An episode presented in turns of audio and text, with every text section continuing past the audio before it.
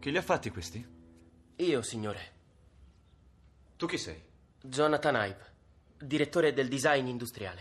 Non c'è gusto, non c'è stile, non c'è design. Che simpatico.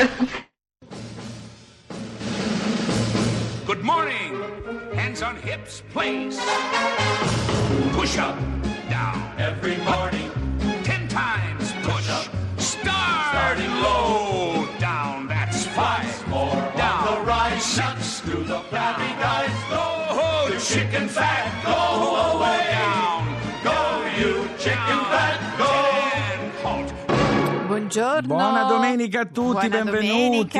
Miracolo Italiano Radio 2 con Fabio Canino e la Laura. Con Fabio Canino che ci sta ascoltando. Sì, sì, ormai vi ascolto sempre, guarda, mi metto la sveglia alle 9 proprio per ascoltarvi. Va bene, allora senti, Fabio, abbiamo sentito la voce dell'attore che interpretava Steve Jobs. Fassbender. Sì, un mio carissimo amico, lo saluto. E proprio quando era il 5 di ottobre si celebrava 5 anni dalla morte di Steve Jobs, che parlava di corruzione. Trattava malissimo. Non era simpaticissimo. Non era, era un genio, ma come spesso capita, non si può avere tutto. Ma cosa sta succedendo però nella Silicon Valley? Perché finché c'era lui... C'è una speranza per te, caro Fabio. Perché fino a poco tempo fa cercavano ingegneri. Adesso invece cercano un po' più di persone simpatiche, diciamo spiritose. Io esco, ho un colloquio di lavoro molto promettente, il che spiega la mia insolita eleganza. Fatemi gli auguri. Auguri. Allora, perché però non vogliono più gli ingegneri, ma più sceneggiatori, cabarettisti? Bisogna studiare il teatro, lettere, perché ormai, insomma, tutti sono abituati. Sì. Sono abituati ad avere a che fare con questi ingegneri assistenti virtuali, perché si punta sempre più in alto, per cui tutti i programmi, tutte le innovazioni devono avere più creatività, più personalità, per cui tutti conoscono Siri, no? Quella signora che ti dice le cose, però ha sempre quella voce, sempre un po' così seria, o anche, voglio dire, anche solamente il navigatore in macchina è sempre gira a sinistra, ho detto gira a sinistra. Allora invece loro vogliono, hanno già iniziato a assumere cabarettisti, sceneggiatori, per rendere leggermente più simpatici, più accattivanti i messaggi di questi assistenti virtuali. Chi è? Tu sei la mia. Allora, devo dire, Fabio, che loro sempre sulla cresta dell'onda. Simpaticissimi, li saluto. Sì, no, è vero, è vero, tutta la famiglia. Ho avuto modo di conoscerli, sono molto simpatici. Quindi, Dicevo, questo settore è in pieno boom. Se siete dei cabarettisti che qua non siete stati capiti, o degli sceneggiatori, eccetera, o raccontate barzellette e ridono solo i vostri amici, andate nella Silicon Valley, ci potrebbe essere un'occasione per voi. Allora, mi raccomando, anche perché diciamo sempre che anche nelle materie scientifiche un po' di sentire filosofico, letterario, la formula vincente. Funziona, sono d'accordo. Ma tu, scusa, vai così al colloquio? Sono stato seduto là fuori per mezz'ora cercando di trovare una storia per giustificare il fatto di essere venuto qui vestito in questo stato. Che cosa direbbe lei se uno si presentasse a un colloquio senza nemmeno una camicia e io lo assumessi? Che cosa direbbe lei? Che magari indossava un gran bel paio di pantaloni. I won't lie to you. I know he's just not right for you. And you could tell me if I'm off, but I see it on your face when you say that he's the one that you want. And you're spending all your time in this wrong situation, and anytime you want it to stop. I know I can treat you better than he can, and any girl like you deserves a gentleman. Tell me why are we wasting time on all your wasted crown when you should be with me instead? I know I can treat you better, better than he can. I'll stop time for you the second you say you'd like me to. I just wanna give you the loving that you're missing, baby, just to wake up with you. Will be everything I need, and this could be so different. Tell me what you want to do. 'Cause I know I can treat you better than he can, and any girl like you deserves a gentleman. Tell me why are we wasting time on all your wasted crime when you should be with me instead? I know I can treat you better, better than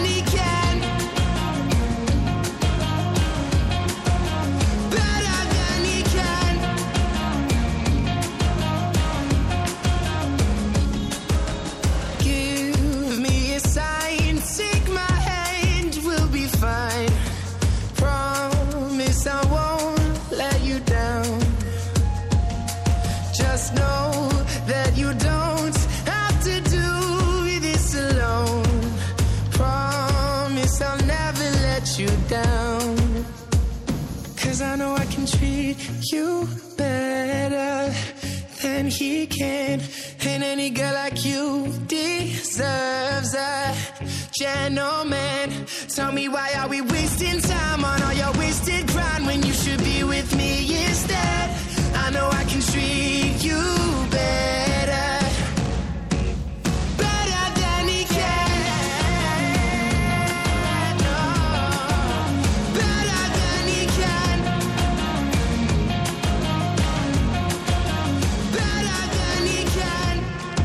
Miracolo Italiano su Radio 2, il simpaticissimo Shawn Mendes con Treat You Better. Allora stiamo parlando di simpatia in qualche modo un po' tutti ossessionati e abbiamo con noi al telefono un filosofo, Eugenio Lecaldano. Buongiorno, buona domenica. Buongiorno. Buona domenica anche a lei. Allora qualche anno fa le scrisse un libro, Simpatia, Raffaello Cortina Editore, e l'abbiamo chiamata, professore, perché noi stiamo facendo un po' un viaggio, no, attraverso questa ossessione vera e propria della simpatia e volevamo sapere dal suo punto di vista, quello di un filosofo, la simpatia oggi che cos'è e perché in qualche modo la si ricerca, che è sempre stato così anche nel passato, anche nel suo libro, no? C'è un po' un viaggio. No, certamente, dunque la si ricerca anche, se vuole, appunto tenendo conto di quello che hanno un po' detto i filosofi ma anche gli scienziati, perché in realtà noi siamo come esseri umani, e questa è una cosa che non so, che viene fuori da Darwin, l'evoluzionismo, degli animali sociali, quindi no, in realtà non possiamo vivere da soli e non potendo vivere da soli cerchiamo in qualche modo l'approvazione delle altre persone, quindi è in realtà noi siamo forniti di questo, secondo sia filosofi e scienziati. Non solo siamo fatti così, ma siamo forniti di questo meccanismo, questo principio che possiamo chiamare di simpatia o di empatia, per i quali poi interagiamo l'un l'altro in maniera spesso automatica oppure riflessiva, a secondo del modo in cui opera questo meccanismo, insomma. Senta, professore, ma secondo lei si nasce, ora questa è una domanda un po' alla Marzullo, ma si nasce simpatici o lo si può diventare? No, guardi, secondo me qui ci sono differenti modi, come dire, se la simpatia è un meccanismo semplice, tipo empatia, quello si nasce nel senso che noi esseri umani nasciamo in modo tale che non possiamo non reagire alle emozioni e ai dolori degli altri, no? E quindi proviamo empatia, se vediamo, se siamo in una folla non possiamo non essere mossi da quello che succede, non so, il trapezista sul filo, quindi quello si nasce. Mentre però la simpatia di cui immagino parlate voi, che è la simpatia che noi accattivante, quella accattivante, quella cosa lì la si impara, può imparare, diventa una cosa sociale ed è un meccanismo estremamente significativo, ma anche molto, molto analizzato criticamente dai pensatori, per esempio, a cui io mi rifaccio, che sono questi gli umanisti inglesi, Hume e Smith, perché ovviamente per diventare simpatico tu non fai altro che appiattirti su un'immagine che è quella che è socialmente accettata. La tu pensi gli altri vogliano, tu fai quello che gli altri vogliono che tu faccia. La simpatia in questo senso diventa un meccanismo di conformismo, e non solo diventa un meccanismo di conformismo, ma tu non puoi in effetti sapere in che modo renderti simpatico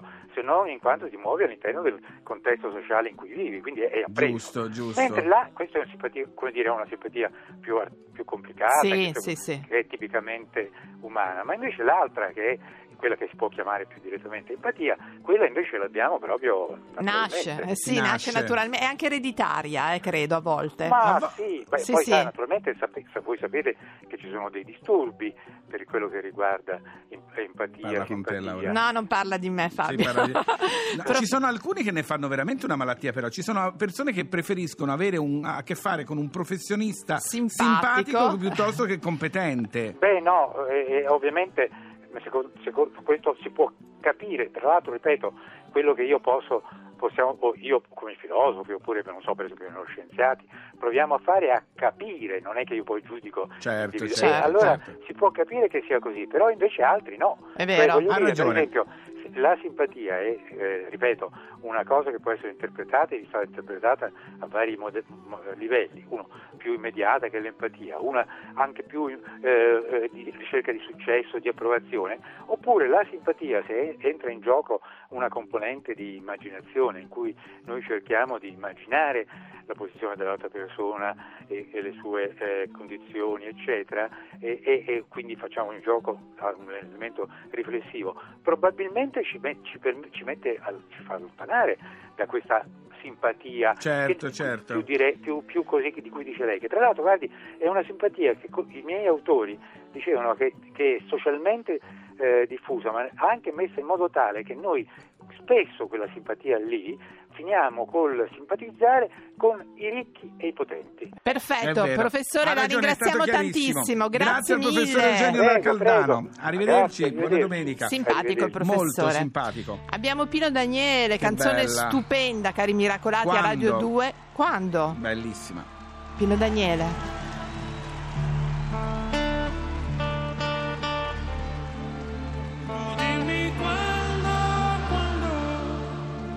Solo i tuoi occhi e la tua bocca, forse in Africa, che importa, tu dimmi quando, dove sono le tue mani ed il tuo naso, verso un giorno disperato ed io sete ancora. Siete ancora, tu dimmi quando, non guardarmi adesso amore, sono stato, perché penso al futuro, tu dimmi quando, siamo angeli che cercano un sorriso, non nascondere il tuo viso. Ed o siete ancora,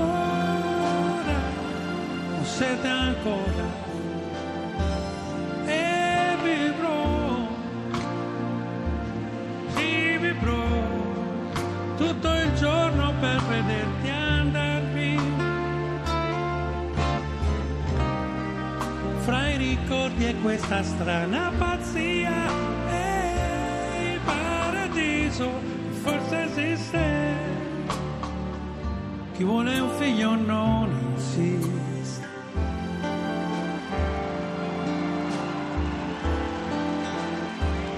Tu dimmi quando ho bisogno di te, almeno un'ora, per dirti che ti amo ancora. Tu dimmi quando, lo sai che non ti avrò, e sul tuo viso sta per nascere un sorriso. Ed io siete ancora.